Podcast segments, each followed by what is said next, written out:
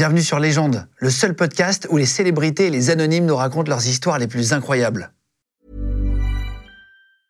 I'm Sandra, and I'm just the professional your small business was looking for. But you didn't hire me because you didn't use LinkedIn jobs. LinkedIn has professionals you can't find anywhere else, including those who aren't actively looking for a new job but might be open to the perfect role, like me.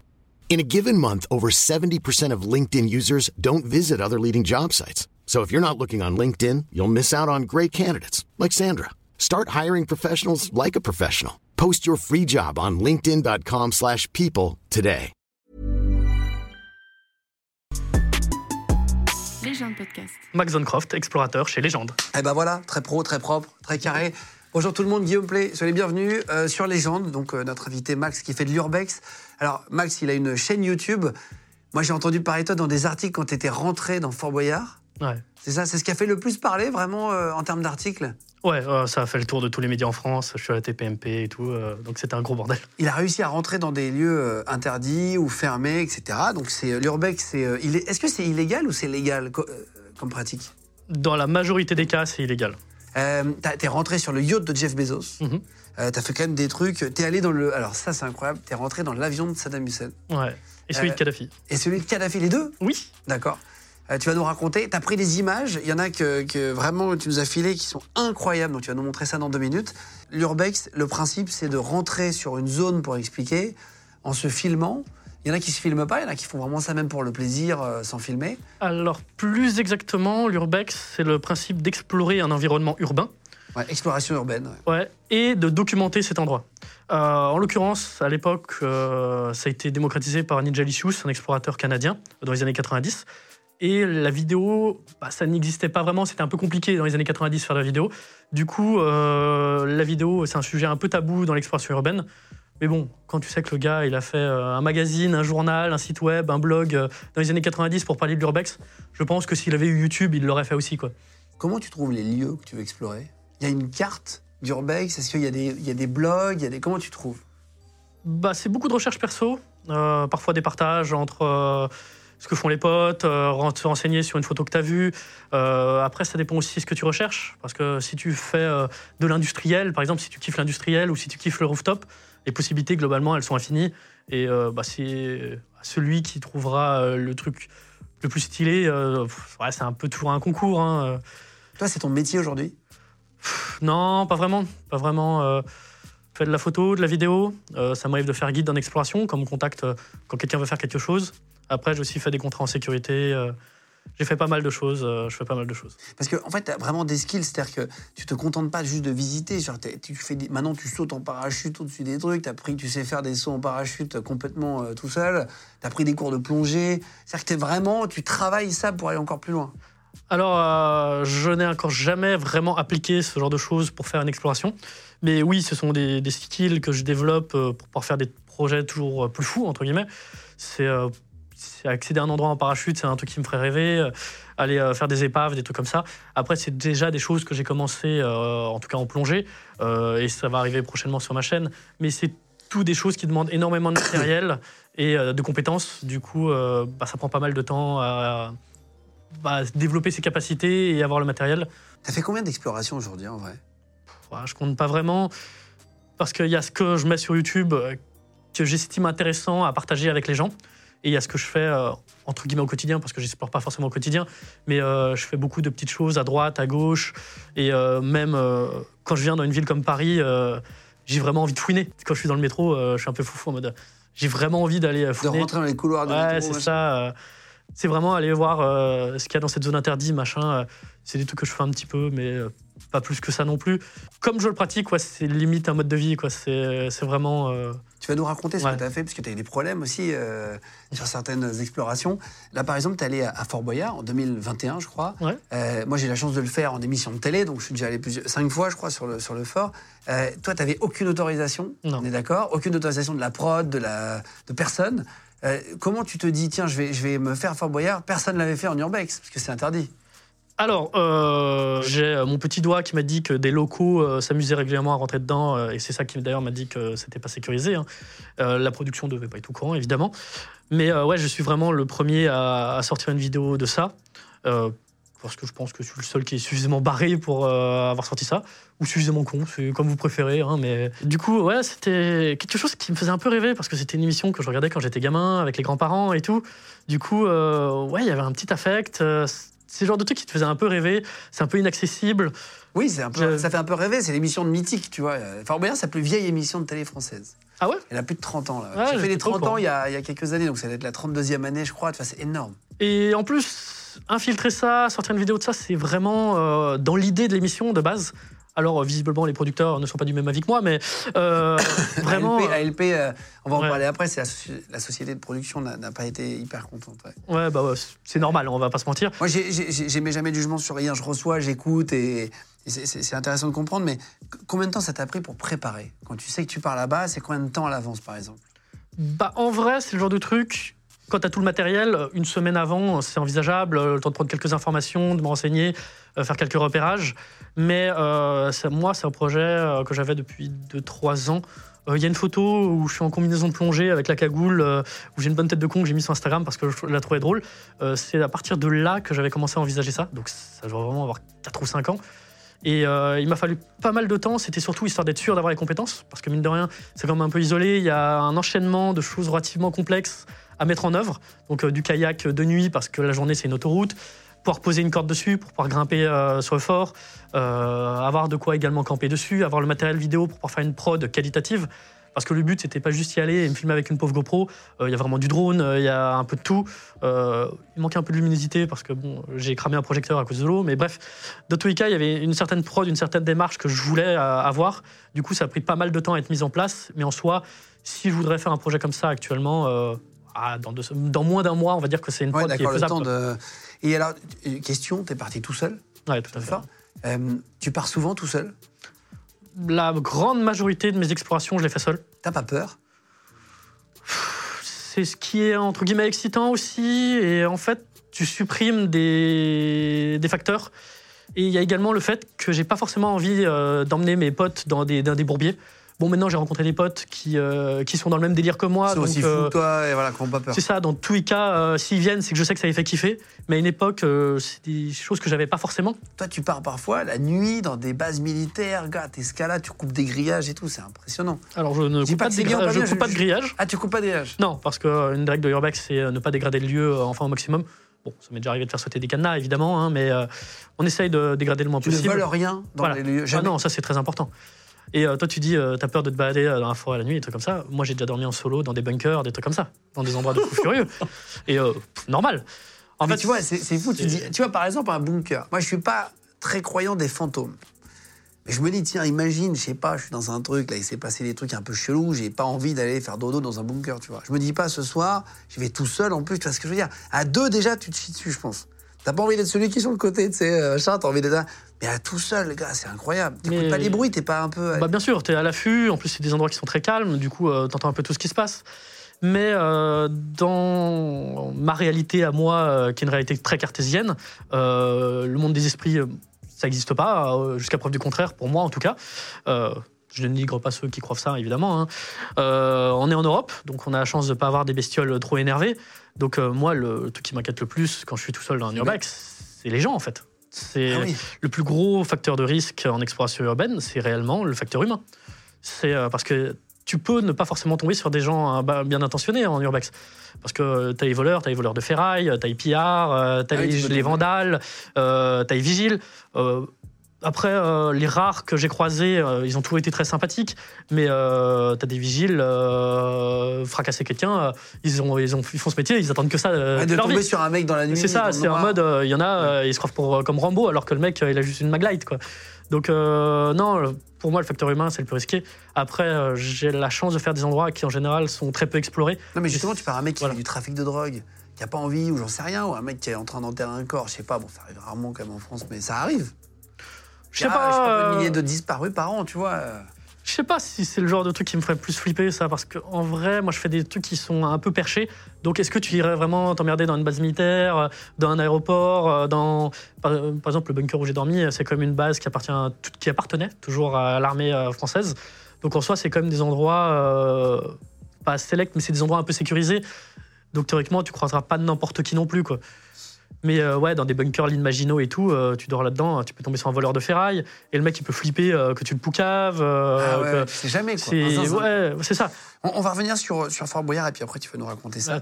Ah, tu pars en kayak la nuit. Pourquoi pas un bateau à moteur? Parce que c'est quand même, pour l'avoir fait, pas à côté des côtes. Tu te fais quand même un bon 25 minutes de bateau. Parce que j'ai pas de bateau, tout simplement. Non, et aussi le, le kayak. Euh, pour faire ça en solo, c'est quand même assez cool parce que le kayak, bah, du coup, j'ai pu le monter sur la, la plateforme auto-élévatrice qui est devant pour pouvoir le planquer parce que tu laisses pas amarrer un truc devant. euh, Les gens, ils vont forcément euh, se douter de quelque chose. Après, de nuit, euh, c'est euh, bah, juste pour le côté discrétion parce que l'été, c'est une autoroute autour de Fort Boyard. Vraiment, il y a des centaines et des centaines de bateaux tout le temps. Donc, euh, tu fais quoi que ce soit. Quelqu'un peut très bien te balancer, machin, parce qu'il sait pas ce que tu veux faire. hein. Tu peux juste un pélo qui veut faire une photo, comme un mec qui veut piller le fort, qui Ah, veut le détruire, machin. évidemment. Donc euh, d'ailleurs, je pense que c'était la plus grosse inquiétude du fort, euh, de la production. Après ça, c'était euh, vraiment que des gens mal Ah oui, intentionnés que ça y donne pas l'idée C'est ça. à d'autres gens d'y aller. Combien de temps de kayak pour y arriver? Alors, il y a deux tentatives. Parce qu'il y a la première tentative qui a été une sorte de fiasco parce que je suis parti une demi-heure trop tard. Du coup, il y a une- eu une inversion des marées. J'étais embarqué par les courants. Euh, J'ai passé 8 heures sur mon kayak à dériver dans le Pertuis. Voilà. Du coup, euh, là, quand, quand tu vois que le courant s'inverse, que tu commences à t'éloigner d'une silhouette un peu vague au loin, t'es en mode ouf, ça pue. Tu commences à retourner euh, vers le bord. Tu vois que le courant il t'emmène euh, plus vers le centre du Pertuis. T'es en mode bon, C'est quoi le pertuis? Euh, en fait, le Pertuis, c'est comme, ça, comme ça que s'appelle la- zone entre les îles, là où il y a Fort Boyard. Euh, c'est une zone maritime, je ne pourrais pas la définir exactement. Je crois que c'est une sorte de baie ouverte, ou je sais pas, mais voilà, le Pertuis, ça s'appelle le Pertuis breton. Il y a la ville de Foura. C'est ça. en fait, c'est la zone qui se situe entre l'île d'Aix, l'île de Léron et le continent, avec le Fort Boyard qui est là euh, pour euh, enclaver cette zone, pour protéger euh, l'arsenal de Rochefort. Et alors, tu arrives, tu arrives en kayak la deuxième fois, donc tu Voilà. bien. Euh, pour l'avoir fait, c'est, je vais pas dire 20, 30 mètres de haut, non, mais c'est très haut. Ça fait une vingtaine de mètres de haut. Ouais, ouais. c'est ça, c'est très très haut. Parce qu'en fait, ça paraît un peu miskin quand t'es. euh, tu sais, à la télé, tu sais, tu dis t'es dans le vide et tout sur les barres, mais en réalité, quand t'es en haut du fort, c'est chaud hein, de traverser, c'est vraiment haut. Comment tu fais pour escalader fort? Alors, euh, tu utilises une, corde- une technique de cordiste qui est relativement basique pour un cordiste. En fait, tu prends un petit objet avec une cordelette, un objet lourd, et le but, c'est attraper euh, quelque chose euh, en haut de la, la muraille pour pouvoir grimper, monter ta corde principale que tu attaches en bas. En gros, tu fais un renvoi de corde et tu attaches en bas et tu montes sur l'autre brin. Du coup, bah, tu fais ça, tu es comme un con pendant deux heures. Escalade à la, Voilà. à la corde. après. Et ensuite, tu, tu prends des, un pantin, un chest, donc c'est des, des accessoires pour grimper sur corde. Les cordistes te connaîtront. hein. Et euh, bah, tu fais ton petit grimper sur corde. Et une fois que tu es en haut, bah, La corde, elle peut lâcher à tout moment si elle est mal accrochée en haut. Tu sais pas à quoi elle est accrochée? Alors, euh, bah, l'idéal, c'est euh, quand tu fais cette technique, c'est attraper une grosse branche, un truc comme ça. Et en l'occurrence, au-dessus de l'entrée de Fort Boyard, il y a des gros palans qui servent à mettre en place la passerelle pour passer de la plateforme auto-élévatrice au fort. Et du coup, c'est un ancrage qui est relativement sûr. Le seul truc qui, où tu n'as pas connaissance, c'est si par hasard il y a une arête tranchante qui a été oubliée, un truc comme ça. C'est vraiment, entre guillemets, le seul vrai risque qu'il y a. Mais euh, techniquement, moi, je connais mon matériel. C'est un palan professionnel, c'est un site qui est en activité. Il n'y a pas de gros risques. T'es- sportif quand même je suis suffisamment sportif pour faire ce que je fais. Parce qu'il faut quand même monter je 20 connais mètres à la corde. mes Pour ceux qui capacités. l'ont jamais fait, c'est- très très difficile. Les commandos, ils font ça en stage, moins haut, il y en a qui arrivent pas. hein. Ouais. Bah, en fait, euh, le matériel y est pour beaucoup. Parce qu'en fait, quand tu as les bonnes techniques et le bon matériel, euh, tu peux vraiment monter sans te fatiguer. Ah, c'est vrai Euh, c'est très peu physique Ah bon? quand tu le fais euh, correctement. Mais ça, si tu as envie, c'est le genre de truc. peux- on peut se faire un spot et je te fais juste faire un grimper sur Mais corde. Moi, je suis trop chaud. On va peut-être se faire un, un urbex de légende. Ouais. Ce serait pas mal, tu nous emmènes, on met Urbex Légende, on fait un, un truc ensemble, ça peut être drôle. Euh, et alors attends, donc t'arrives dessus, tu passes combien de temps concrètement? Une journée? Alors, euh, bah, j'arrive de nuit. Du coup, le premier truc que je fais, c'est poser mon camp. Et faire un, deux, trois petits repérages, voir euh, c'est une caméra, c'est une alarme, un truc que je n'étais pas au courant. Du coup, j'ai posé mon petit camp sous l'héliport, un petit hamac et tout. Tu te couches, tu te réveilles le matin, tu ouvres la porte sous l'héliport, t'es à Fort Boyard, t'es en mode Ah ouais, là, je vis quelque chose quand même. Ouais. Bon, ensuite, euh, tournage, euh, repérage, tournage, euh, tous les plans, te balader, machin. Donc, mine de rien, j'y suis pas allé pour kiffer, j'y suis allé Tu pour n'as travailler. rien. Euh, bah non, Euh, parce qu'en plus, euh, il s'est passé un truc relativement drôle, c'est qu'en fait, tous les espaces techniques étaient verrouillés de base. Et en fait, j'ouvre une porte, c'est le bureau de la prod. Et en fait, dans le bureau de la prod, il y avait une armoire qui était ouverte avec toutes les clés du fort. Donc j'étais en mode, alors, ça c'est la clé de ça, ça c'est la clé de ça. Et du coup, pendant deux heures, j'étais à ouvrir toutes les portes. Et ça, Ça, c'est le côté un peu relou, c'est toute la préparation, tout ce que les gens ne voient pas pour, que, pour avoir la vidéo au final. Et euh, tu découvres des trucs, en mode Ah ouais, ok. Et en fait, tu découvres que tout le rez-de-chaussée du fort, en fait, c'est que des salles de production, des, Ouais, des ateliers, et tout. C'est ça, ouais. Bah Et en ouais. fait, tu as vraiment l'impression d'être dans une boîte de prod à Paris, dans un Bah, hangar à Paris. En fait, c'est une belle machine, c'est-à-dire qu'il y a 250 techniciens, je crois que c'est énorme. Ouais, c'est incroyable à faire, Fort Boyard. Et euh, tu vois que chaque équipe de techniciens a son petit espace de vie et tout, parce qu'évidemment les gars ils peuvent pas se barrer pendant le tournage, du coup ils doivent rester là pendant des heures, un peu planqués, cantines, sans ouais. exister et tout. Et euh, tu découvres des trucs, t'es en mode ah ouais c'est comme ça et tout. Et vraiment t'as l'impression de te balader dans un studio à Paris, Tu mets la- au milieu de l'océan. Et comment ils l'apprennent, la prod? la sortie de la vidéo Ah ouais, tu préviens personne avant Bah non non non, Euh, surtout pas. Et en fait j'ai fait ça tellement proprement que à ma connaissance ils avaient pas remarqué. Et euh, le truc qui T'as remis passe- les clés bien Ah oui j'ai tout refermé, j'ai tout remis à place. euh, vandalisé Bah non, évidemment. Euh, c'est d'ailleurs pour ça que la plainte n'a rien donné. Et euh, le truc qui était entre guillemets un peu bâtard parce que j'étais pas au courant, en fait j'ai sorti la vidéo la première semaine de tournage euh, au fort, donc je pense que la boîte de prod il devait être en sueur. J'étais en mode attends, il y a, il y a l'autre youtubeur là qui a fait une vidéo, il vient de la sortir là. Nous on est en plein jus, on commence les tournages et tout. Euh, je pense qu'ils ont dû moyennement apprécier le- la- déjà la vidéo et en plus le jour où j'ai sorti, euh, j'étais pas au courant, mais vraiment je pense que ça a dû Et émettre T'as pas eu de problème T'as eu un procès? Alors, euh, ils ont porté plainte. étant donné qu'il n'y avait pas eu de dégradation, que le fort n'était pas sécurisé, parce qu'entre guillemets, c'est aussi leur rôle, étant donné qu'ils sont locataires, parce qu'ils ne sont pas propriétaires du fort, c'est la, la région qui est propriétaire du fort, euh, un micmac, euh, l'optimisation, bref. Euh, tout ça, le procureur a fait que c'était un peu en mode OSEF, en fait, il a rien dévolé, il a rien dégradé, euh, il n'y a pas vraiment d'atteinte à l'image. Du coup, ils m'ont fait Oui, une proposition. t'as pas chié sur le. Non, non, vraiment, c'était assez. C'était très bienveillant. Même, en fait, le truc qui m'a un peu mis les nerfs, c'est que les médias, ils ont vraiment sélectionné mes paroles en mode oui, c'est du les décors, c'est du carton pâte, en mode je crachais sur les décors et tout. Mais en fait, c'est une réalité. Un décor, c'est du carton pâte, ça rend bien l'image, mais très Tout souvent le les décors, Tout le temps. ça ressemble à rien en vrai. Ah oui, tu vois, là, c'est un petit tissu, par exemple. Ouais, Hop, bon, voilà, ouais, c'est une moquette, donc euh, Et encore, il est beau, en vrai. Ouais, c'est euh, ça. tu vois. Mais c'est un décor simple. Alors que Oui. toi, Fort Boyard, c'est des décors un peu élaborés, machin. Si je peux me permettre, c'est pas de la moquette, c'est du daim. C'est quand même un peu au-dessus. Enfin, bon. Oh, oh. c'est juste la petite aparté qu'on t'a. En fait, tu as des autoroutes de câbles dès que c'est hors câble. Euh, par exemple, si tu filmes en haut, tu as des câbles qui sont pas bien mis, tu as des Oui, projecteurs, tu as des trucs. que tu veux Voilà. pas l'image, quoi. Et euh, c'est ça qui est assez marrant, c'est le contraste. On est dans un lieu historique de fou, et les décors, c'est vraiment des décors. C'est vraiment du décor de cinéma. C'est pas forcément très bien fini en dehors des angles. C'est vraiment prévu pour des angles de caméra et tout.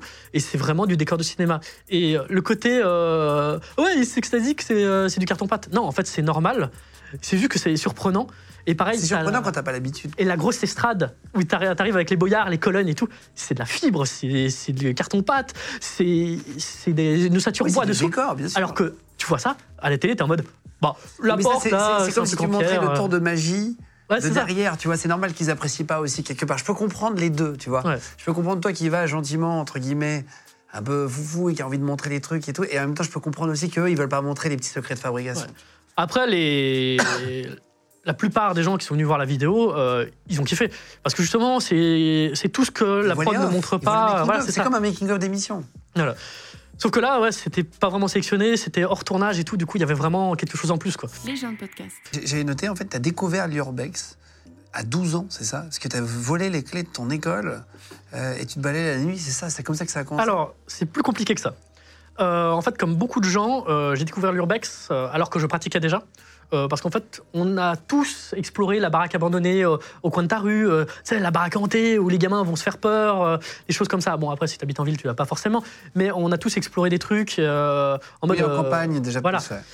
Et, euh, et un jour, tu découvres qu'en fait, cette activité, euh, c'est l'urbex ou c'est apparenté à l'urbex. Et en l'occurrence, moi, euh, j'étais euh, dans un très gros institut en Suisse, vraiment avec des milliers d'élèves. En Suisse, il y a une petite particularité, c'est que 100% des bâtiments ont des abris anti-aviation, un petit héritage de la guerre froide. Et du coup, mon école, déjà d'être immense, avait des, des giga-bunkers planqués, c'est là où stockaient les fournitures scolaires en l'occurrence. Et c'est les premiers trucs que j'ai commencé à explorer. Et euh, un jour, euh, j'ai eu la possibilité de choper la clé euh, du bâtiment. Et là, je suis devenu Robin des Bois. Parce qu'en fait, parmi les pièces que j'ai explorées, tu avais une réserve avec tout ce qui était bouffe pour les événements. Et en fait, du coup, j'ai distribué les chips aux copains à la récréation et tout. Euh, et, T'as pris, de- t'as pris en faisant de l'urbex, c'est pas bien. Ouais. Alors, à l'époque, je ne savais pas que je faisais de l'urbex. Et à l'époque, c'était juste en mode Eh, Vous avez vu, je pèse, je vous distribue les chips, les copains. Parce que toi, t'as grandi en Suisse, c'est ça? Euh, Ouais, j'ai eu une vie un peu tu particulière. as été adopté par tes parents, euh, que tu considères aujourd'hui comme tes parents. J'avais noté un peu euh, Ouais. euh, pour bien comprendre. Et c'est à 15 ans, en fait, que tu vis un double drame, en fait, en gros, c'est ça? Bah en fait, pour faire la version très très courte, à 2-3 ans, j'étais adopté slash confié à mon parrain et ma marraine qui vivent en Suisse, qui avaient une très bonne situation financière. Et parce qu'en fait, bon, mes parents génétiques sont toujours en vie, mais c'est un peu particulier. je vais pas forcément en parler parce que j'ai pas envie de les dénigrer non plus. Mais globalement, ils étaient précaires et un peu spéciaux. Et du coup, euh, je me suis retrouvé dans cette très bonne famille pour avoir une, euh, très bonne éducation. Et euh, également avoir la possibilité d'avoir une, bonne école parce que j'ai été diagnostiqué très tôt hyperactif surdoué. Du coup, j'étais un fouteur de merde pas possible à l'école, parce qu'en fait, je me faisais chier très rapidement. Et du coup, bah, je me suis retrouvé en Suisse. voilà, j'ai eu une très bonne éducation. Bon, après, les gens qui ont une très bonne éducation, ils connaissent ça, mais c'est boulot, boulot, boulot, t'as pas vraiment d'enfance. C'est un peu particulier. euh, parce que, ouais, on te pousse, on te pousse, on te pousse parce qu'on te dit que t'as des capacités. Et toi, t'es gamin, euh, t'en as un peu rien à foutre parce que t'es gamin, quoi. En plus, euh, c'est un peu injuste par rapport aux autres gamins parce que je faisais partie des gens qui ne branlaient rien, qui foutaient la merde, mais j'étais parmi les meilleurs de la classe. Du coup, ouais, j'étais le gamin un peu spécial, quoi, on va dire. Et, et c'est- là que tu perds ta famille adoptive, c'est ça? Ouais, 15 ans. euh, un petit peu euh, un double drame. Euh, ma mère euh, avait euh, eu un cancer, hein, et voilà, donc. et mon père l'a très mal vécu, du coup, pour finir, il s'est suicidé. Donc, ouais, c'est un. Ah ouais. Voilà. Donc début de vie un peu particulier, euh, émancipé à 16 ans euh, après avoir été ballotté à droite à gauche. Donc euh, ouais. Et, et après, donc, du coup, tu vas en foyer? Bah déjà en Suisse, truc qui est très drôle entre guillemets, je peux pas vraiment expliquer, c'est qu'en fait euh, au décès de, mon père, euh, la Suisse me découvre entre guillemets, alors que euh, j'étais déclaré, je faisais même des compétitions de sport cantonal, j'étais jeune tireur, j'allais à l'école, je faisais masse de trucs, et en fait la protection de l'enfance me découvre en mode mais en fait on connaissait pas ton existence, en fait j'étais illégalement en Suisse. Et euh, je sais pas, j'ai pas le contexte de pourquoi c'était possible ça. Et euh, du coup, euh, le premier truc qu'ils font, c'est me foutre euh, en hôpital, en psy quelque temps, parce qu'en fait, ils sont en mode Attends, c'est un gamin adopté, on sait pas ce qu'il fout là, il vient de perdre ses parents adoptifs. Pour eux, j'étais un pauvre traumatisé. Dans le doute, on va le foutre là, histoire de, de, d'avoir, de, de régulariser sa situation. Donc, on me renvoie en France. Donc, au début, petit foyer, protection de l'enfance. rien d'incroyable, parce que franchement, c'est le zoo. Vraiment, je découvre un autre monde, parce que. En plus, j'étais dans un foyer un, un peu spécial. Euh, C'était un, un foyer avec des jeunes difficiles. Je sais pas trop pourquoi je me suis retrouvé là. Je pense qu'ils ont dû me conseiller difficile parce que c'était euh, ma vie était chelou. Et euh, c'était trafic de drogue, des histoires pas très nettes entre les meufs et les filles. dans Ah machin, il y a eu des sales bails vraiment dans le foyer. Donc moi, je suis un peu paumé. Assez rapidement, on me présente un juge de la protection de l'enfance. Je suis en mode. alors, moi, je sais pas trop ce que je fous en foyer. Euh, je suis assez chaud de commencer à travailler. Euh, bon, de base, moi, j'étais plus destiné à des métiers euh, assez scientifiques. Je savais pas quoi exactement, mais je pense que je serais parti dans de la science si j'avais eu la possibilité de faire euh, des études. Et du coup, je me dis, bah, je vais partir en cuisine. Et j'ai bien envie, s'il existe un truc en mode un appartement où je peux être un peu surveillé par des, des éducateurs, où je peux être autonome mais quand même un peu surveillé en mode ne pas mourir de faim à côté du frigo, je dis c'est un peu rigolant. Et ils me disent, ouais, en fait, il y a un truc qui s'appelle euh, pff, appartement pour jeunes majeurs, je sais plus le nom exact. Mais en gros, c'est des appartements où, euh, quand tu es fraîchement majeur, quand tu sors des, des foyers, on te fout dedans, tu as un éducateur qui passe une fois par semaine, voir euh, si tu as bien rangé, machin, te casser les couilles, clairement, c'est juste ça. hein. Et, euh, T'accompagner, en tout cas. Ouais, c'est ça. Euh, de mon point de vue, euh, ils étaient juste insupportables.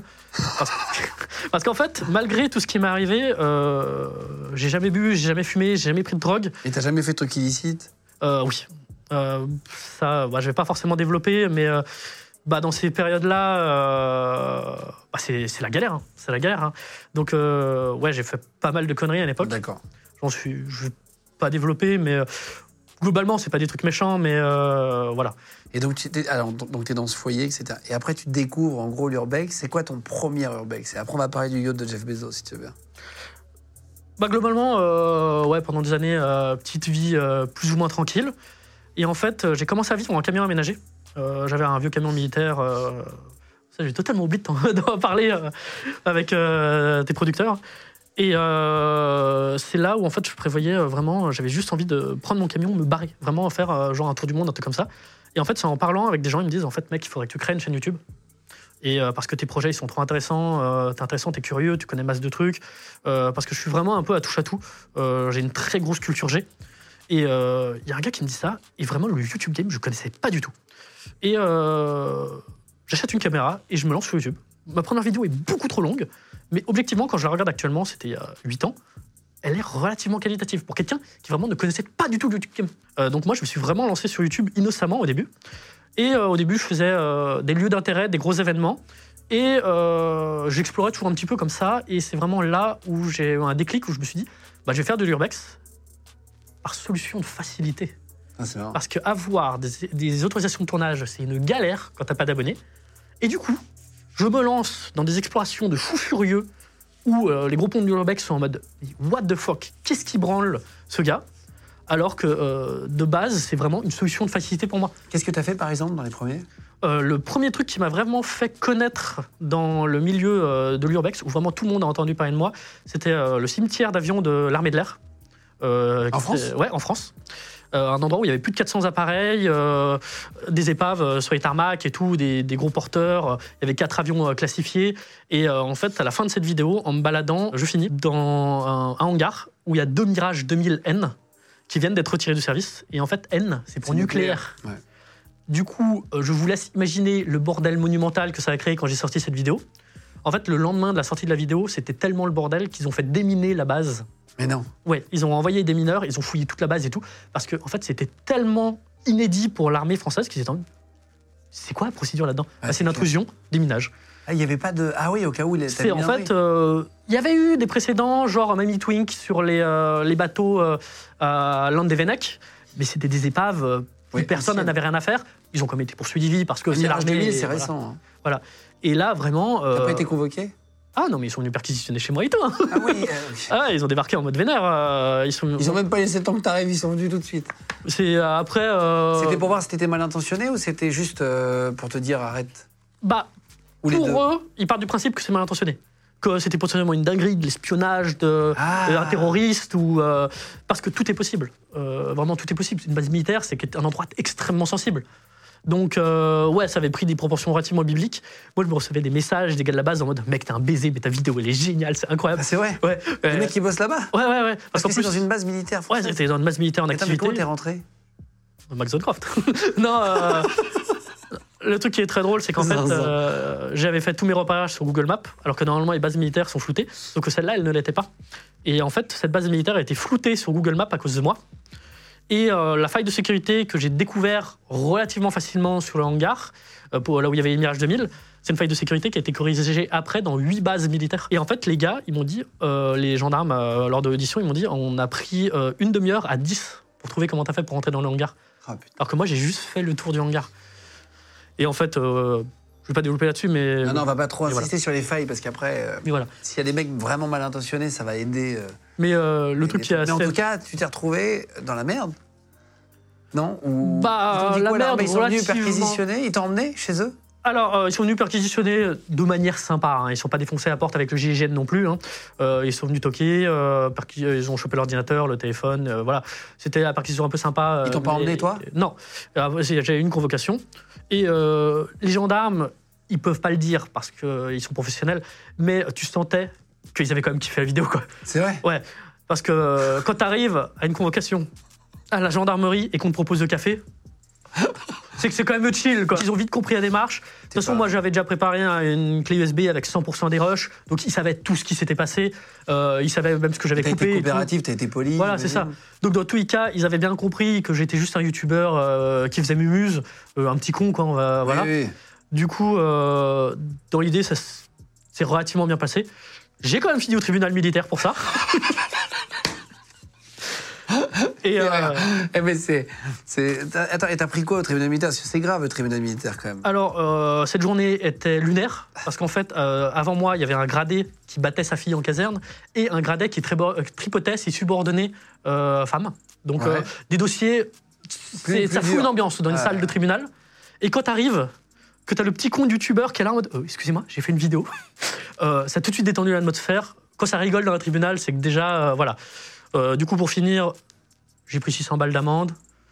Quand tu vois la liste des chefs d'accusation, euh, t'es en mode prendre- euh, chill. ouais, ouais, ouais, c'est- Parce que normalement, euh, t'es un espion, t'as une liste d'espions, trucs comme ça, tu prends 30 ans. hein. Exactement. Parce que j'avais des trucs, euh, violation du secret défense, c'est diffusion d'images c'est classifiées. euh, C'est pour ça, quand t'as j'avais dit des dingueries. classifié, j'ai dit, ça sent le. Parce que tu peux prendre vraiment très très cher avec ça. Et surtout, j'ai fait des images dans des, euh, des transals astratés. Et en fait, les astratés, bon, ils étaient ré- réformés, mais ils étaient toujours classifiés. En fait, c'était des avions de transmission d'urgence. Ah.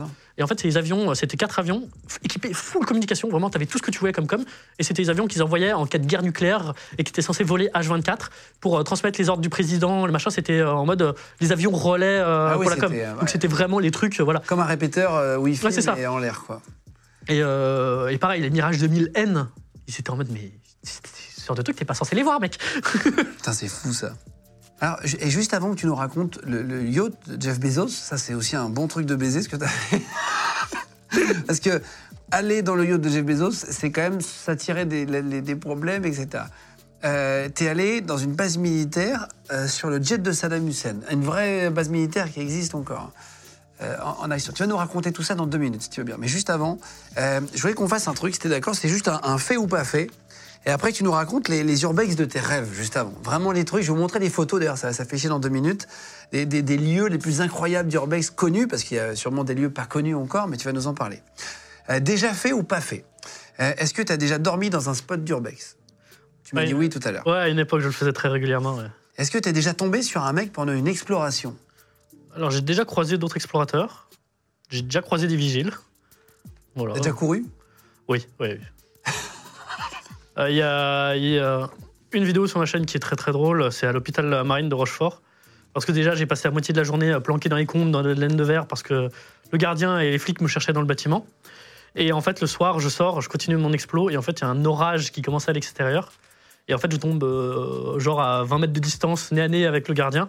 Et il commence- on commence une course-poursuite dans un hôpital abandonné, avec des éclairs qui éclairent par intermittence les couloirs, en mode full thriller. Et à la fin de la vidéo, je suis en train de courir dehors. Et euh, par moment, t'as des éclairs qui, euh, qui éclairent le lieu où tu vois les arbres, les bâtiments abandonnés et tout. Et vraiment, t'es en mode, mais what? Qu'est-ce qui se passe? Qu'est-ce que tu Est-ce que tu as déjà une grosse déception en urbex? Est-ce que tu es déjà allé sur un lieu que tu pensais incroyable, soit que tu pas pu rentrer, in fine, soit euh, qui était un peu décevant Bah, il y a pas mal de spots que j'envisageais de faire des vidéos où en mode, euh, on m'a dit c'était fou et tout. euh, et en fait, euh, c'était vraiment pas ouf. Euh, je pensais à un orphelinat, le bâtiment était magnifique, une magnifique architecture. Dedans, toutes les portes étaient vissées par le propriétaire, il n'y avait plus rien, tout était défoncé.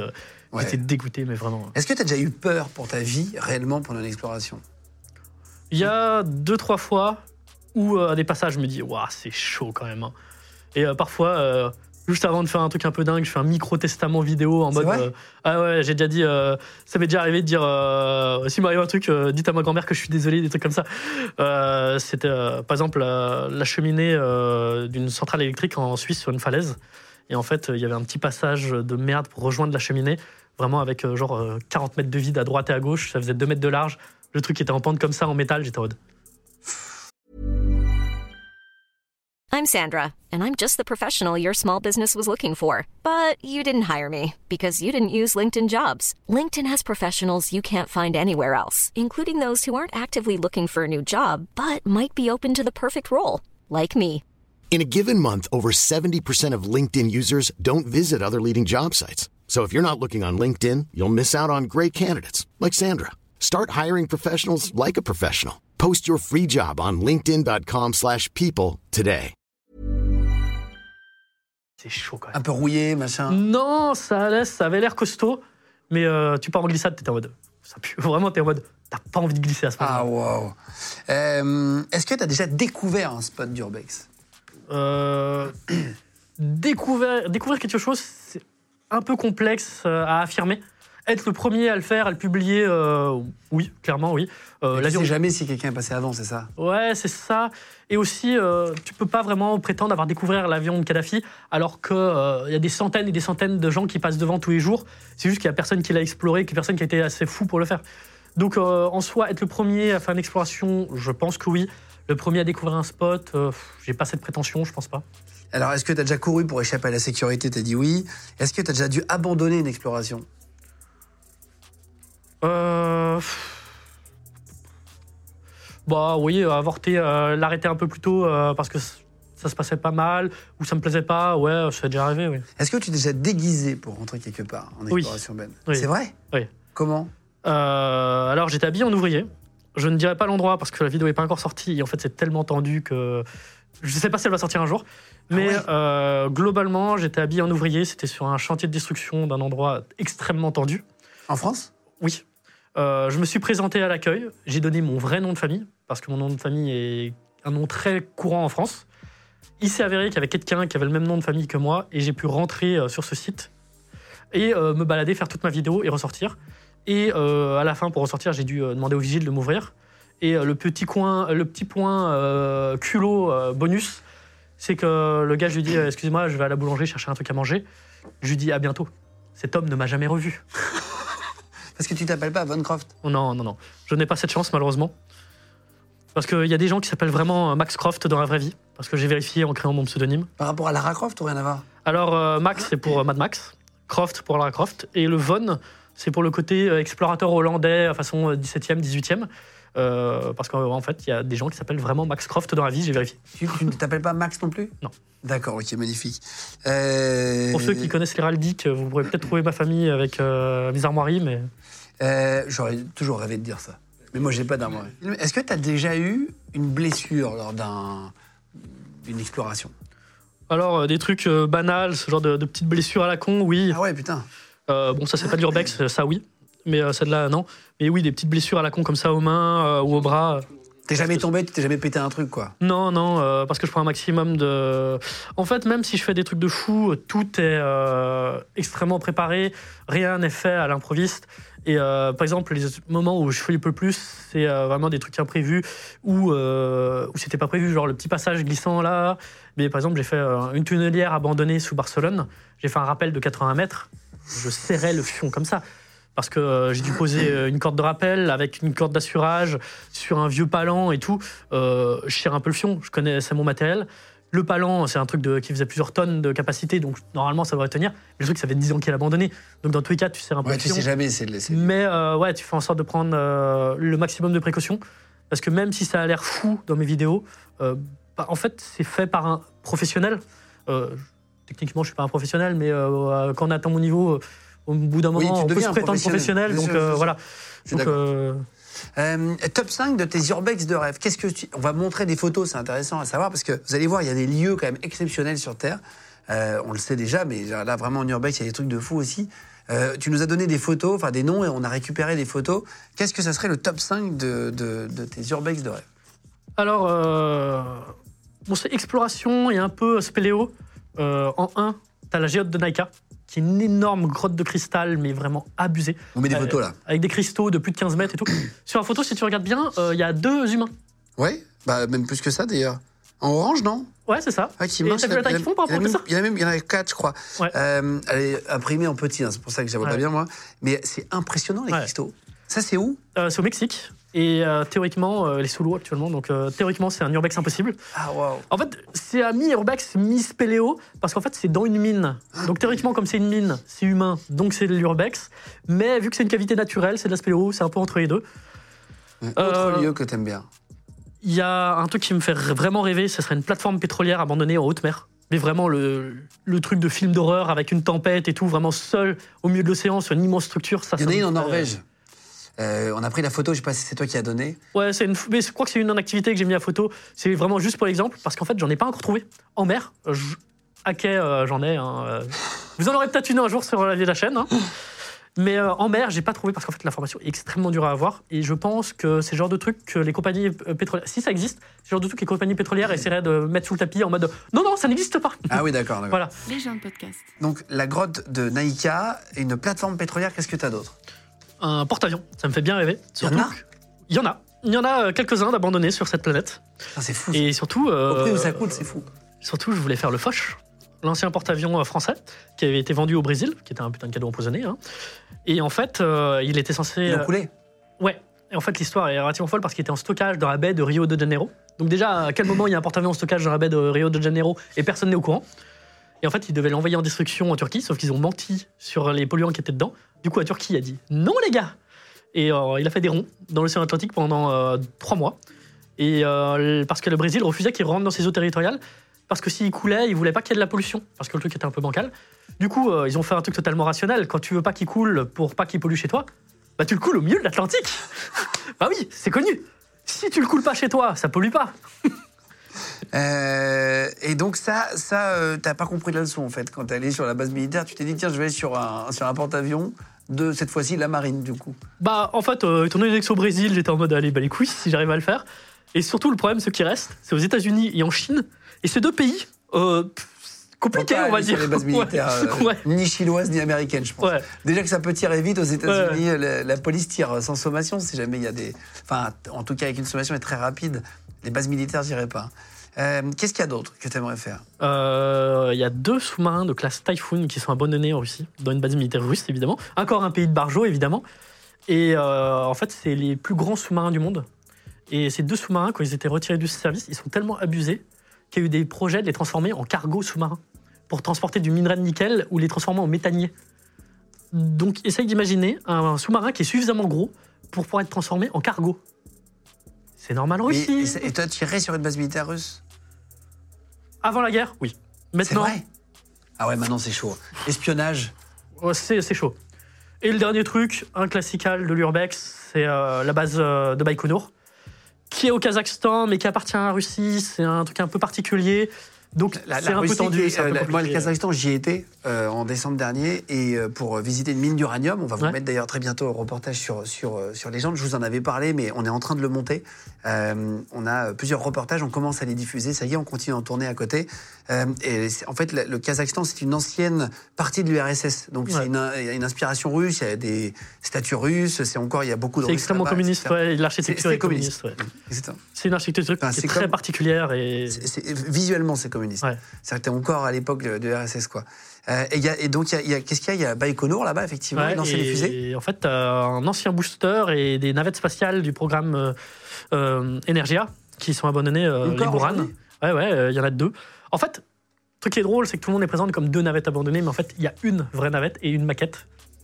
Et euh, il y a un projet un peu plus global là-dessus, parce qu'en fait, il y en a d'autres, des navettes spatiales abandonnées sur cette planète. Putain, c'est fou. Alors là, on Voilà. vous met les photos, c'est impressionnant. hein. C'est vrai que c'est très, très, très beau. Ça, ça serait tes- tes- ton rêve? C'est les cinq projets qui, en exploration, me feraient euh, Vraiment kiffé. ouais, quoi. vraiment kiffer. ouais, ouais. Euh, le yacht de Jeff Bezos, un homme d'affaires euh, qu'on connaît bien, un patron d'Amazon. Euh, gros, gros service de sécurité, Jeff Bezos, euh, comme un chef d'État. Euh, je sais plus combien il représente en argent, mais c'est C'est le genre de personnes qui sont plus influentes que les chefs d'État. Ouais. Exactement. C'est un peu, le- c'est un peu notre, notre Arnaud à nous. Ouais. voilà, c'est la- ou Pinot. Enfin, c'est les familles voilà très puissantes. Comment t'apprends que Je- Jeff Bezos fait construire son yacht? Comment tu te retrouves à y accéder quoi? Alors, j'étais au courant qu'il faisait construire son yacht parce qu'il y a toujours quelques petits articles qui traînent à droite à gauche. Et surtout, il y avait eu un gros scandale euh, totalement débile hein, aux Pays-Bas parce qu'il y avait un pont qui devait être pas démonté pour, euh, pour faire passer le, yacht avec ses mâts parce que c'est un, parce que c'est un yacht à assistance euh, éolien. Et en fait, ça fait un immense tollé parce que Jeff, Jeff Bezos. Mais en fait, ce pont, il est démonté très régulièrement parce qu'en fait, il y a des, énormément de chantiers navals aux Pays-Bas, c'est l'une de leurs plus grosses industries. Et ce pont, en fait, il est démonté genre une ou deux fois par année pour faire passer des bateaux. Et parce que c'est Jeff Bezos, parce que les vilains milliardaires, ça avait fait un tollé pas possible. Et du coup, j'étais en mode, oh, c'est drôle comme connerie, ça va faire ça. du coup, euh, quand ils l'ont transféré du hangar, là où il a été assemblé, au chantier naval où il devait mettre les mâts et tout, parce que pour finir, il a été transféré sans les mâts. En et fait, c'est un yacht. Ouais, c'est une sorte de voilier en bois très très beau. euh. Non, c'est en full acier, hein, mais Ah, c'est vrai. dans une inspiration euh, grande époque. Il y a une petite inspiration Titanic, donc Oui, euh, avec des très belles formes, des formes de yacht qu'on n'a pas l'habitude de voir. Euh, du coup, ouais, c'est vraiment un, un- un bateau incroyable, vraiment, avec vraiment Il a, tous des bois plusieurs yachts, je. Il a un yacht un peu classique, entre guillemets, machin. Il a ce yacht-là. Non, mais moi, je rêve d'être invité dans une émission pour faire une chronique sur ce yacht. Parce que les gens, ils se sont extasiés devant ce yacht, ils sont, sont pleins et tout. Mais en fait, euh, euh, Bezos, il n'a pas commandé un yacht, il en a commandé deux. Ouais. En fait, il y a le yacht principal et le yacht d'assistance. Et le yacht d'assistance, le machin, c'est un navire d'exploration scientifique. Et rien que le yacht d'assistance, vous pourriez vous dire que c'est une barcasse. Mais en fait, euh, le yacht d'assistance, c'est déjà un super yacht parce qu'il fait 70 mètres de long. Donc, en fait, déjà, rien que son bateau d'assistance, il met une piquette à 80% des yachts du monde. Dessus, tu as hélicoptère, euh, sous-marin et tout. Et dans le yacht principal, il y a déjà trois bateaux. Donc le machin, c'est le, ma- le machin, c'est une C'est une armada. ville, c'est une ville. Oui. Effectivement, il a tout, euh, tout à côté euh, dans ce bateau-là. euh, et euh, pourquoi il y a un yacht d'assistance C'est que vraiment, euh, Ouais. il y a un héliport sur ce, sur ce yacht d'assistance parce que sur le beau bateau, sur le beau Bah, yacht, pas avec les il n'y a pas d'héliport. ouais. Avec les mâts, tu peux pas. Il a euh, fait un yacht juste pour se poser en hélico à côté de son yacht. ouais. Euh, et alors, tu te balades là-bas, sauf que tu te fais attraper. Alors, c'est un peu plus complexe que ça, parce que déjà, je me. Mais la finalité, c'est ça quand même. Alors, oui et non. Parce qu'en fait, euh, du coup, euh, je me fais mon exploration, un petit filtration euh, en combinaison de plongée par l'eau et tout, en mode Navy Seal. Franchement, j'adore. C'est ce genre d'aventure, mais vraiment tous les jours. Du coup, euh, je monte sur, un euh, sur une amarre, euh, j'accède à l'intérieur et tout. Et euh, je fais ma petite vidéo, machin. Et en fait, je suis un peu déçu parce qu'en fait, l'intérieur n'était pas fini. Ils étaient en train de mettre euh, les meubles, euh, toutes les boiseries et tout. Donc vraiment un style grande époque, Titanic, machin. Et du coup, je suis déçu parce que c'est pas la vidéo que je veux. Parce que moi, j'essaye toujours de, de produire au maximum. Et en fait, il s'avère que sur ce bateau, il se peut que les ordinateurs étaient allumés et non verrouillés. Et en fait, sur un des ordinateurs, tu avais tous les plans, les schémas du bateau et tout. Et euh, du coup, je me suis dit, putain, ça serait génial pour ma vidéo, ça. Parce que vraiment, là, j'ai un putain de dossier inédit. Ça serait vraiment une vidéo euh, stylée. Il y aurait vraiment tout ce que je voulais. Et euh, du coup, euh, je prends Ouais, la pour la sécurité, c'est chaud de laisser les plans du bateau sortir, non? Non, non, mais il y a encore plus chaud que ça, parce qu'en fait, en cale, tu avais des ordinateurs qui géraient tout le bateau qui était allumé. Et en fait, sur un post-it, tu avais le code de cryptage. Comme ça, posé euh, sur le bureau. euh. Vraiment, le niveau de la sécurité informatique, zéro. Vraiment, la, la sécurité du lieu, euh, proche de zéro, mis à part qu'il y avait des vigiles, euh, la sécurité informatique, proche de zéro. Ceux qui font euh, la sécurité informatique du Red Team et tout, ils sont sueurs devant cette information. Mais vraiment. Parce que vraiment, le Du post-it. Red de- Team, qu'est-ce que c'est pour ceux qui connaissent pas le- C'est de l'infiltration en fait, mais pour Ouais, c'est euh, légal. pour tester la sécurité. Pour en tester- gros, euh, c'est Splinter Cell, mais pour euh, un ça. patron qui te dit T'arrives à rentrer dans mon bureau, tu mets un post-it avec un cœur, t'as gagné. c'est ce que je fais en légal. C'est ça. c'est ce qu'il fait, mais rémunéré cette fois. Ouais, c'est ça. Et, euh, Et donc tu rentres sur le bateau, tu, tu- tu vois les codes, qu'est-ce que tu fais? Alors, je prends la décision la plus stupide de ma vie, c'est en fait essayer de télécharger tout l'ordinateur en mode j'aurai les plans, j'aurai les schémas, je veux pouvoir faire une putain de vidéo. Et en fait, euh, c'est horriblement long de télécharger tout un ordinateur. Et euh, à un moment, t'as un vigile qui débarque, qui en fait ne savait pas que j'étais là. Et en fait, il, faisait juste sa ronde pour vérifier que le bateau ne prenait pas l'eau, qu'il n'y avait pas de problème de ventilation, de trucs comme ça. Parce que comme c'est un bateau qui vient d'être mis à l'eau, à tout moment, il y avait un problème de conception, machin. Donc, son rôle, c'était faire une ronde dans le bateau et vérifier qu'il n'y avait pas de problème technique. Les problèmes d'intrusion, il les, les avait même pas envisagés. Et en fait, il trouve un mec mouillé, en combinaison de plongée, à minuit, dans une cale d'un bateau. Et euh, le gars. En train de télécharger l'antique, les plans. Tu cherches la merde, gros. Ouais, non, T'es vraiment, déjà sur le bateau, Vraiment, déjà. c'est débile. Vraiment, Ouais, mais- c'est débile. euh, Et puis en plus, ça fait, ça fait un peu genre le mec sale pour prendre le Ouais, plan, ouais. tu vois. Voilà. Là, c'est normal qu'il s'inquiète, les gars. ouais, Il a non, mis, mais je sais pas vraiment, combien c'est de centaines totalement de normal. millions. Je crois que c'est c'est des centaines. 500 millions ce bateau. 500 millions. Tu mets- Il met un demi-milliard, et là, il y a un gars, il arrive, il lui vole les plans de sécu, il est mort. Et tout. Et surtout, qu'on s'appelle depuis cet ordinateur, c'est pour ça que c'est abusé qu'il n'est pas sécurisé, parce qu'en fait, c'est vraiment le- l'ordinateur qui contrôle tout le navire. En fait, si j'avais envie de le faire couler dans le port, je pouvais le faire couler dans le port. Non, parce que t'as pas d'ouverture d'eau euh, contrôlée avec l'ordi. Bah, avec les ballasts, euh, les trucs, machin, t'as moyen de faire un truc, hein, t'as moyen de- Sur, sur un bateau aussi technologique que ça, mis à part s'il y a des sécurités physiques, depuis l'ordinateur, tu fais vraiment ce que tu veux. En fait, limite, je démarrais le moteur, euh, j'allais le planter dans le quai en face, en fait. Vraiment, à ce moment-là, j'avais le full contrôle sur le navire, je pouvais faire, entre guillemets, ce que je voulais. Surtout que j'avais les codes de cryptage et tout, donc voilà. Donc, c'est vraiment chaud. des cordes et tout, tu vois, mais oui, Voilà, ouais. d'accord. Non, mais dans l'idée, quelqu'un de mal intentionné, surtout sur quelqu'un un peu touchy comme ça, il pouvait vraiment faire ce qu'il voulait. Bref, dans tous les cas, moi, c'était pas mal intentionné, hein, c'était full débile euh, pour, euh, pour faire une vidéo sympa. Du coup, euh, le gars, il, il me dit bah on va au bureau, hein. on va aller au bureau, mon gars. Ah, il t'attrape? Non, non, il m'attrape pas, il est très courtois. Et d'ailleurs, la première question qu'il me pose, c'est euh, en anglais Vous êtes là pour quelle compagnie? Ah, il pensait que c'était l'espionnage industriel. Non, non, en mode euh, j'étais euh, un ouvrier euh, qui était censé être là parce qu'il y avait quand même des gens qui travaillaient un peu la nuit. T'aurais dû dire, justement, j'ai fait une fouille. euh, Non, non, euh, je lui ai dit, euh, je lui ai sorti le nom du chantier naval. Il me regarde dans le plus grand des calmes, il me dit, il y a personne de cette compagnie là ce soir. ah C'est un baiser. Attends, et le mec, il t'emmène? Du coup, Il te dit, euh, bah, me évidemment, il me fait sortir du, du bateau, il me dit, bah, on va aller au bureau, euh, on va faire les contrôles, machin. Sous-entendu, euh, on va appeler les flics, bien entendu. Et euh, dès qu'on est sur le quai, je lui dis euh, goodbye, je saute à la flotte. Il est minuit. Tu lui dis goodbye quand même. Ouais, ouais. Ouais, ouais, Toujours euh, poli, Max. poli et euh, la petite pointe de, de culot mal placé, euh, le, le côté euh, impertinent, vraiment. Et en fait, là, faut se dire, on est minuit dans un port industriel, sur un quai industriel. T'as des bouteilles dans le dos, non? Non, non, non, non. J'avais ma combi, un gilet de sauvetage, parce que comme je devais comme barboter pas mal, j'avais mes palmes attachées dans le dos. Et je saute à la flotte, sauf qu'on est sur un quai industriel, ça fait 10 mètres de haut, le noir le plus total. À tout moment, il y avait une barque, un Ah piquet, ouais, putain. mais t'allais comme une merde. Et là, euh, à ce moment-là, moi, je me barre euh, tranquille. euh, À la nage vraiment tranquille. Vraiment, pour moi, Le mec, il te, Tranquille. il te parle d'en haut? Ah, ça gueule un peu, tu vois des projecteurs qui commencent à balayer l'eau, des trucs comme ça. Du coup, bon, moi je me tire normal, euh, j'ai réussi à, me sauver, euh, voilà. Et en fait, le truc très con que j'avais fait, c'est que j'avais déjà pris mon ticket de retour quelques jours plus tard. Et du coup, en fait, j'ai commencé à chill en hamac à quelques kilomètres de là. Euh, et en fait, en hamac? Ouais, parce que je voyage beaucoup en hamac, je campe, en, je dors en hamac. Tu dors en hamac Ouais. Mais où ça? Un peu partout. Mais dans un camping? Non, non, euh, c'était en camping sauvage, au bord d'un canal. euh, un, un petit coin fort sympathique avec des arbres au bord Tout de l'eau. euh, ouais. Putain, mais comment tu fais oh, T'es un- eh, fou, c'est incroyable. T'es tout seul dans ton hamac, ok? Et en fait, un matin, euh, deux jours après, t'as un petit vieux qui vient me parler. Et super sympa, il me un peu discute, il me dit Tu viens d'où et tout. Et en fait, le mec, c'était une grosse poucave. En fait, il a appelé les flics parce que je faisais du camping sauvage et que c'était illégal aux Pays-Bas. Alors, globalement, aux Pays-Bas, tu peux fumer des grosses plifs dans la rue si t'as envie. Mais par contre, t'as pas le droit de faire du camping sauvage au bord d'un canal, en mode pépouze, Tu peux machin. prendre des champignons Voilà. et tout, mais Tu tu peux te foncer la gueule. Par contre, faire du camping sauvage, les gars, ils appellent les flics. Les flics, ils t'emmènent au poste. Quand j'arrive au poste, les flics, ils étaient pas au courant. T'as une affiche en mode Most Wanted au Comico, avec ma gueule. Parce qu'en fait, dans le lieu, t'as Bezos, dans la cale, à un moment, je regarde une caméra de sécurité. Et vraiment, je me dis, tu crois qu'elles enregistrent? No joke, Ah c'est le moment où ils ont pris la capture. Et vraiment, tu vois mon air interrogatif. Je vous la Tu, passerai. tu euh, l'as encore cette photo ouais, je l'ai, euh, parce Ils comprennent que c'est toi? Bah, bien entendu, parce Ils que. sont trop contents? En fait, euh, à ce moment-là, euh, le soir où je me suis barré en mode pépouze, pour moi tout s'était bien passé. Enfin, tout s'était bien passé euh, dans la mesure du raisonnable. Euh, en fait, euh, c'était à 5 étoiles euh, dans le port. Euh, dans le rapport euh, que l'avocat m'a transmis, en fait, euh, ce soir-là, ils ont appelé euh, les vedettes du port avec les caméras thermiques. Donc il y avait deux vedettes qui me cherchaient dans le port.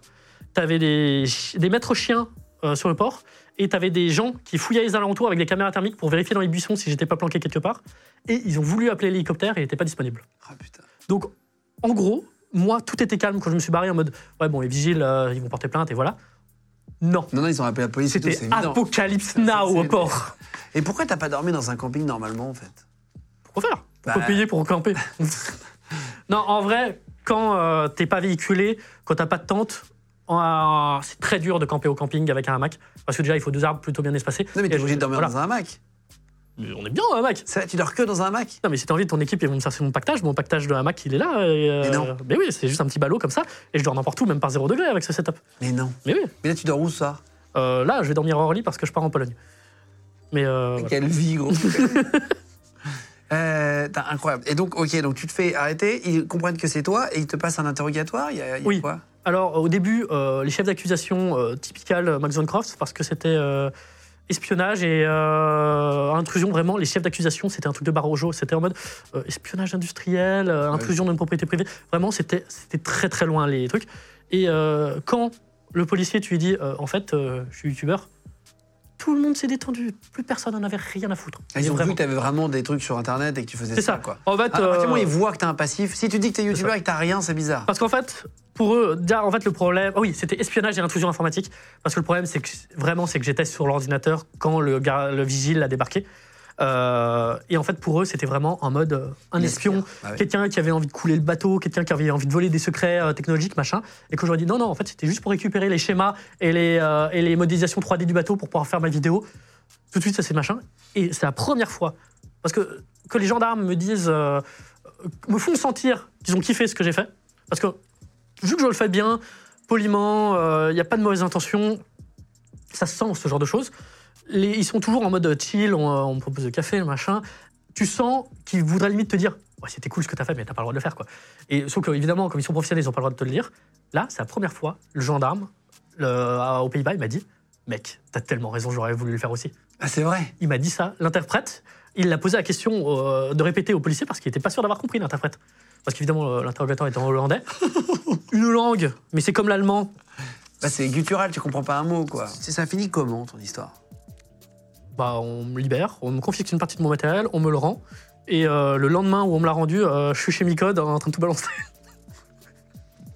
voilà. Voilà comment ça se finit euh, chez Max Croft. Ah, Parce que, en fait, euh, ne me demandez pas comment c'est possible. En fait, quand ils m'ont rendu une partie de mon matériel, je sais pas pourquoi ils ont gardé une partie, ils m'ont rendu le reste. Mais évidemment, en fait, il faut une décision d'un juge pour effacer des cartes SD. Et en fait, ils ont gardé euh, 80% des rushs. Sauf qu'ils m'ont rendu les rushs 360.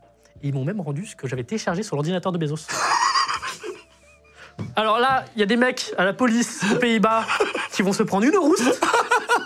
Encore, l'ordinateur, vraiment, j'étais en mode, mais what the fuck, c'est pas possible. Mais t'as fait une vidéo de ça, oui, tu l'as vu. Ah, la vidéo, elle est en ligne. Et attends, et chez Micode, il a, il a effacé la vidéo, non Ou il a laissé? Alors en fait, euh, typical, quand je sors une de mes vidéos, il- les gens, ils tentent un claim de ma vidéo pour les droits d'auteur, ce qui est un claim totalement illégal, parce que les droits d'auteur, c'est les miens.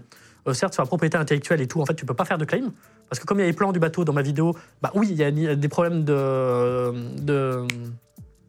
de je viens de le dire. euh, Le droit de- d'espionnage industriel Ouais, de, de ce problème-là. Mais il n'y a pas de problème de droit d'auteur. Parce que tout ce que je publie, c'est moi qui l'ai fait. Et d'ailleurs, les plans, c'est même des reproductions un peu modifiées euh, pour mieux passer dans la vidéo. Et, et, euh, parce que c'est le bordel des plans de bateau, évidemment.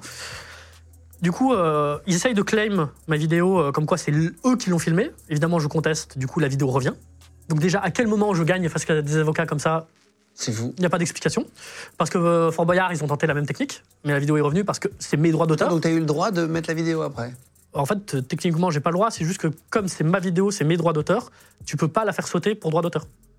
Et ensuite, euh, les pour faire sauter une vidéo, il faut une décision d'un juge. Et en fait, depuis, j'ai plus de nouvelles. Ça Donc, fait combien de temps que tu l'as mise en ligne? Ça fait euh, depuis janvier. Ah oui, oui. Voilà. Et l'histoire, elle a un an. Les gens de podcast. Euh, c'est vrai que quand tu racontes tout ça, c'est- incroyable, quoi. C'est trop drôle. Mais c'est vrai qu'il faut, il faut rappeler que c'est interdit quand même. hein. Ouais, c'est des choses qui sont totalement interdites. C'est des choses qui peuvent avoir des graves conséquences judiciaires. Euh, surtout si vous le faites de manière euh, moins pro que moi. Parce que moi, il y a quand même toute une démarche, il y a toute. euh, il y a vraiment une philosophie, il y a quelque chose derrière. Ce qui, étonnamment, est relativement bien accepté, mais ne le faites pas. Vraiment, euh, laissez les professionnels le faire, laissez les abrutis dans mon genre finir en garde à vue, et voilà. Pour finir, euh, il y, a- il y a une histoire euh, qui, a- qui est, qui est assez folle, c'est que tu es allé en Tunisie. Oui. Euh, on va parler du jet de Saddam Hussein. Euh, en Tunisie, où tu as réussi à rentrer, mais c'est sur une base militaire active. Alors, C'est dans une zone un peu risquée en plus. En Tunisie, c'est en euh, sud-ouest. C'est pas une zone qui est très euh, safe pour les Français. En tout cas, sur les, les sites du ministère des Affaires étrangères et tout, ils conseillent. C'est déconseillé. C'est une zone euh, déconseillée. T'y allais En fait, c'est un aéroport international.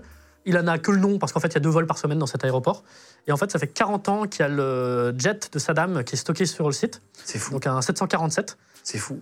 Euh, pour ceux qui n'ont jamais vu un 747, c'est un putain d'immeuble. Ouais, c'est énorme. Ouais. 147. Un 747, c'est gigantesque, vraiment. Et euh, en fait, moi qui ai déjà fait euh, des aéroports, je connais un peu le fonctionnement et tout. Et en fait, côté piste, c'est relativement tranquille. C'est pour ça que j'avais proposé ça avec l'équipe. Et du coup, on a fait un repérage en Tunisie pour euh, préparer ce tournage. Et du coup, ouais, j'ai tapé le jet de Saddam, qui était fermé depuis euh, 40 ans. Donc une, une capsule temporelle, vraiment. Incroyable. C'est certainement l'un des endroits les plus fous que j'ai fait. Parce que l'avion de Kadhafi avait moins cette aura-là. Parce qu'il était déjà un peu démonté. euh, L'avion de, l'avion de Kadhafi est à côté de Perpignan, si je dis pas de Ouais. bêtises, vers Rivesaltes. et tout le monde était au courant, c'est très drôle. Dans une, c'était dans une, euh, à côté de l'aéroport. On le voyait quand on passait sur la route. C'était dans l'aéroport, en fait, c'était euh, sur un tarmac, euh, dans une zone de rentré dans stockage. l'avion? Bah oui, la vidéo est sur ma chaîne. Alors que c'est double barbelé, je sais même pas comment t'as fait, c'était surprotégé. Tu sais que moi j'ai fait une demande pour y aller, on m'a dit non. Et toi t'avais pas demandé, t'y allais gros.